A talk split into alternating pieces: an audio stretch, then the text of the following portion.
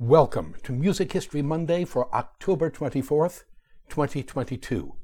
I'm Bob Greenberg, and the title for today's podcast is Carl Ruggles.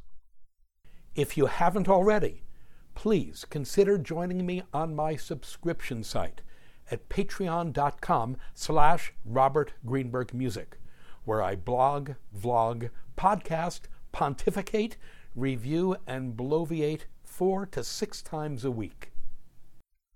Before moving on to Carl Ruggles, the featured composer of today's post, we would offer the warmest of happy birthdays to one of the most brilliant composers of the 20th century, who also happened to be one of the nicest human beings I've ever met, George Crumb. He was born in Charleston, West Virginia on October 24th, 1929, 93 years ago today, and died at his home in the Philadelphia suburb of Media, Pennsylvania, on February 6, 2022, at the age of 92. I offered up an appreciation of Crumb in my Music History Monday post on the occasion of his 87th birthday on October 24, 2016. We will revisit Crumb in my Music History Monday and Dr. Bob Prescribes posts for March 13 and 14, 2023. Ah, yes, I plan ahead when we tackle his Black Angels for Electric String Quartet. On to the featured event for today's post. We mark the death on October 24, 1971 51 years ago today, of the American composer, teacher, and painter Charles Sprague Carl Ruggles in Bennington, Vermont. Born in Marion, Massachusetts on March 11, 1876, Ruggles was 95 years old at the time of his death.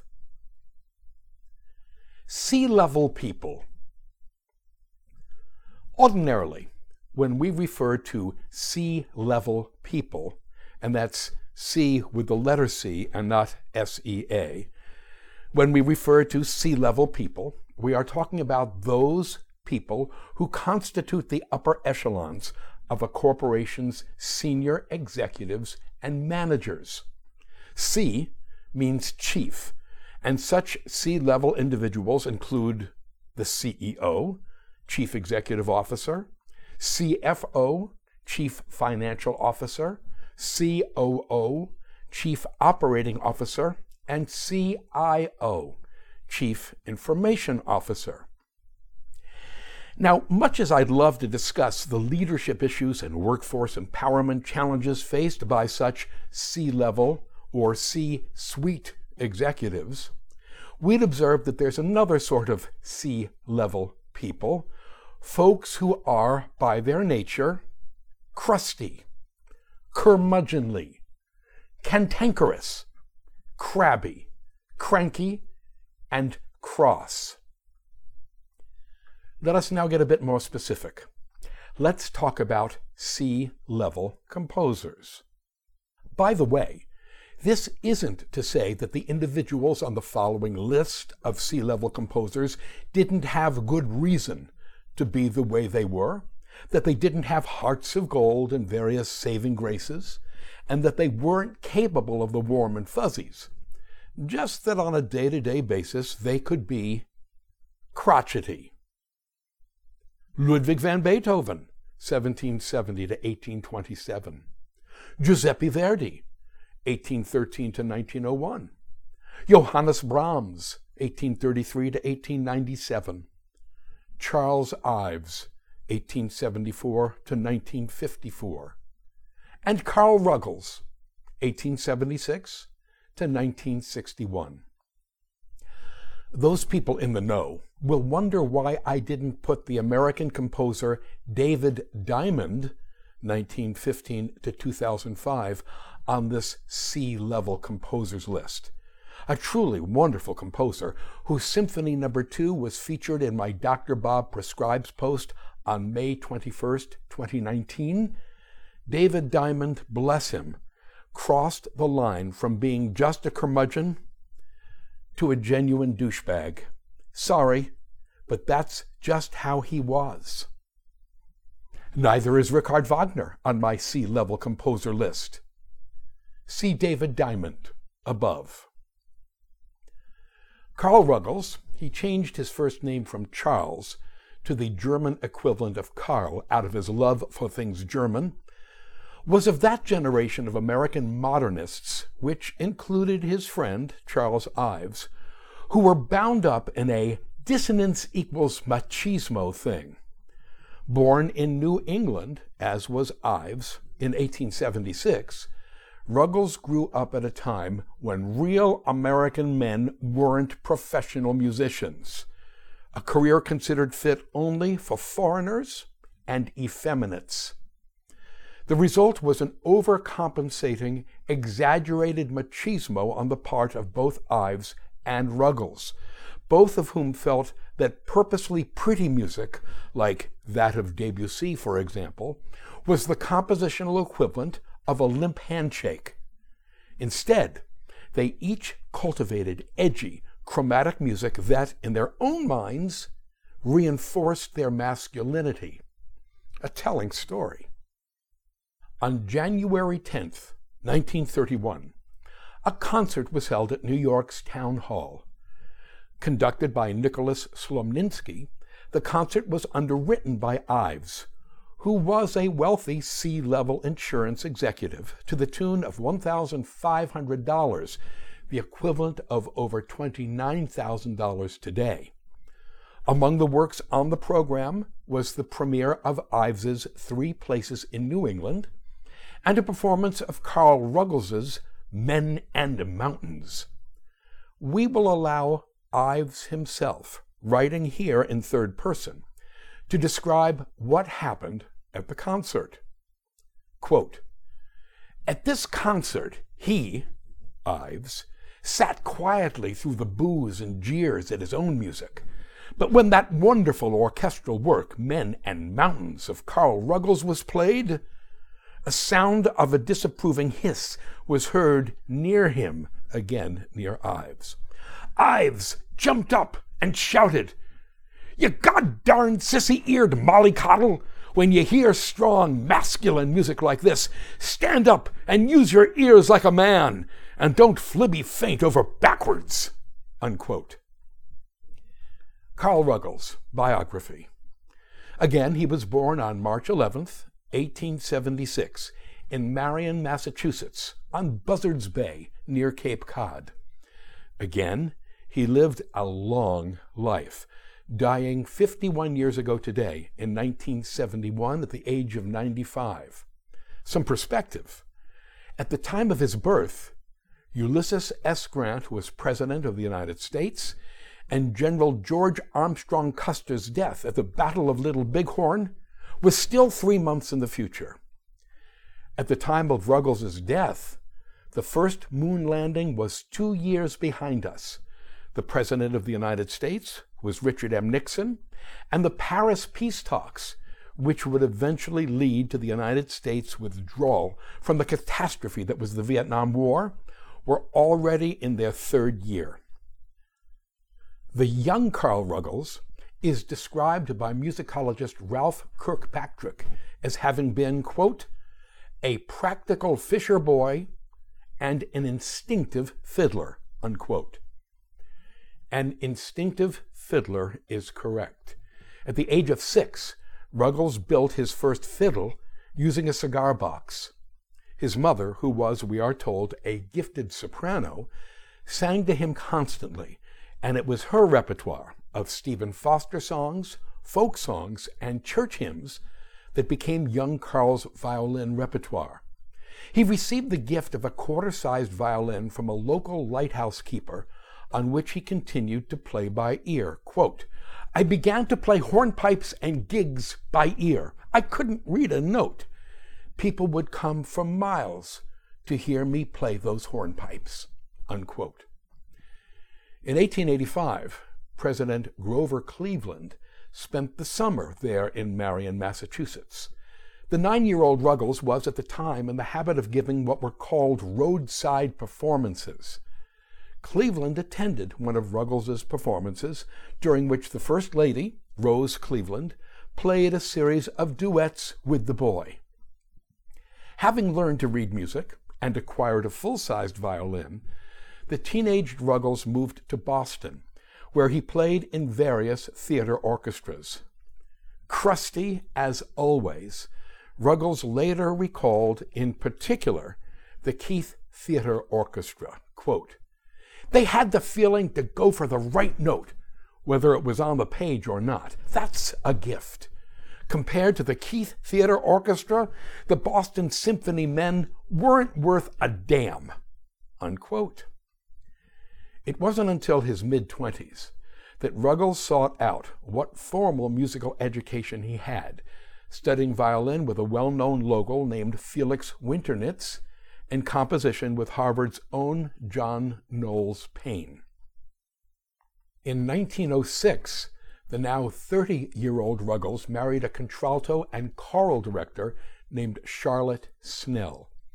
A series of teaching jobs took Ruggles and his family around the country, first to Winona, Minnesota, where both Carl and Charlotte taught at the Mar de Mar School of Music, then to New York City, where Carl met his kindred spirit, Charles Ives, and got involved in the new music scene.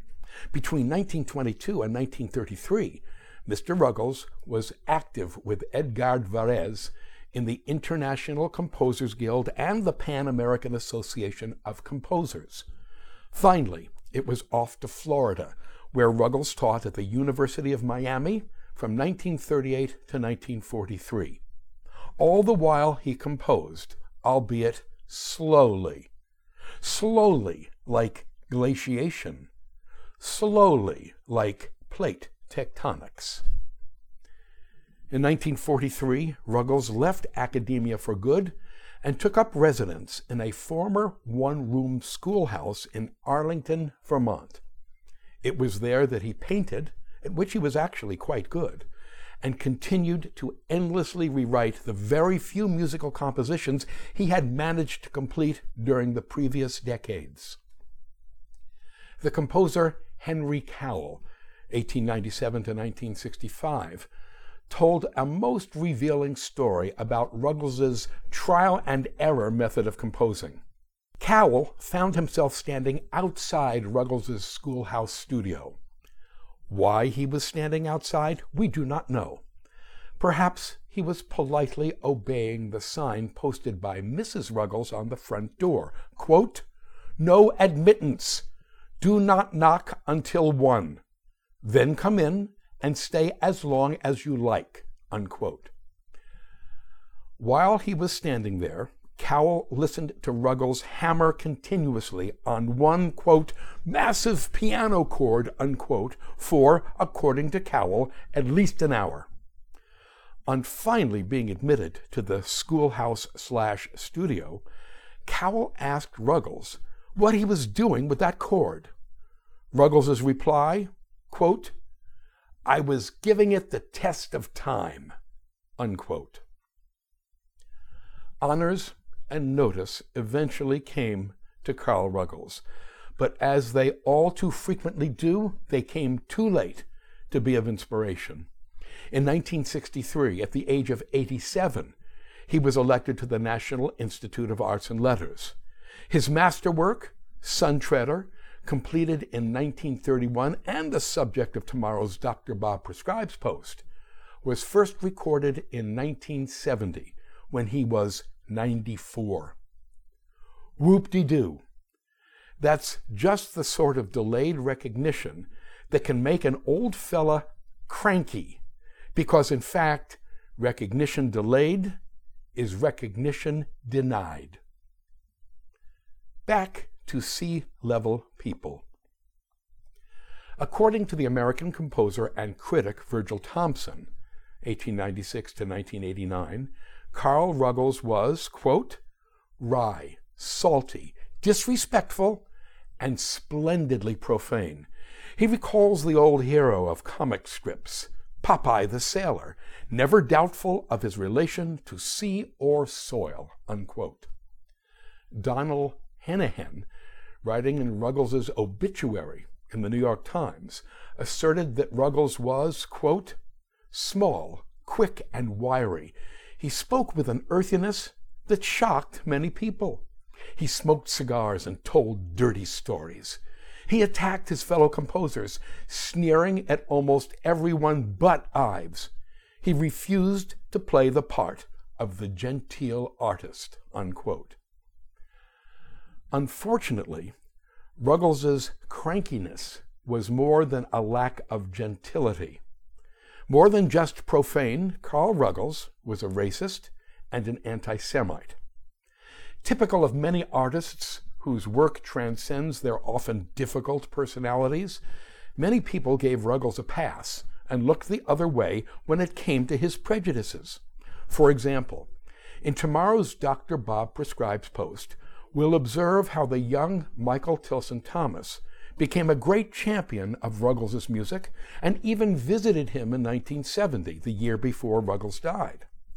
However, had Ruggles known that Thomas was, that he is, a gay Jewish man, that meeting might not have taken place. In a letter to the pianist and composer Henry Cowell, Ruggles went out of his way to abuse the American and Jewish composer Arthur Berger, 1912 to 2003, and then raged about, quote, that filthy bunch of Juilliard Jews, cheap, without dignity, with little or no talent, unquote. There were friends that did break with Ruggles because of his attitudes. One such person was the composer Lou Harrison, 1917 to 2003, who was a close friend of Ruggles's and a protege of Charles Ives. In 1949, a performance in New York of Ruggles's work Angels was followed with a celebratory lunch at a restaurant at Pennsylvania Station. Perhaps Ruggles started drinking, perhaps he did not. What he did do, however, was go on a profane jag during which he began shouting anti black and anti Semitic slurs. For Harrison, who was gay, it was a final straw. He walked out and washed his hands of his relationship with Ruggles. Okay, so we acknowledge it. Carl Ruggles was a C level composer, someone capable of being a first class creep. But I am honor bound to point out that not one of us, myself included, want to be remembered for our worst aspects. Certainly, Carl Ruggles was loved and respected by many. The aforementioned Henry Cowell, who spent four years from 1936 to 1940 in San Quentin State Prison on a morals conviction due to homosexual activity, went on the record saying that Ruggles was, quote, irascible, lovable, honest, sturdy, original, slow thinking, deeply emotional, self assured, and intelligent. Unquote. In a letter to Ralph Kirkpatrick, Ruggles' only child, a son named Micah, said this about his father quote, Very few people understand him and realize that his bark is nothing but spent energy or perhaps a sour note that has escaped. Unquote. Am I being an apologist for a racist and an anti Semite? Perhaps. But here in our oversensitized and all too quick to condemn present day, I'm also trying to maintain a bit of perspective. And so I would ask, given the times and places of their births, does any one of us really believe that Johann Sebastian Bach Wolfgang Mozart and Ludwig van Beethoven never made a racist or an anti Semitic statement? Speaking for myself, I'd simply rather not know. Here's my present rationale for dealing with cranks like Carl Ruggles. If he were alive today, I would not be celebrating him by posting about him and his music. That's because someone alive today should know better whereas he was cursed with the baggage of his time. And because he is not alive today, nothing good I say about him can in any way profit or please him. As such, we will not deny ourselves the extraordinary experience of hearing and discussing Ruggles's masterwork, Sun Treader, which will be the subject of tomorrow's Dr. Bob Prescribes post. Until then, thank you. To sample and download one or all of my many courses on subjects musical produced by the Great Courses slash The Teaching Company, please visit my website at robertgreenbergmusic.com.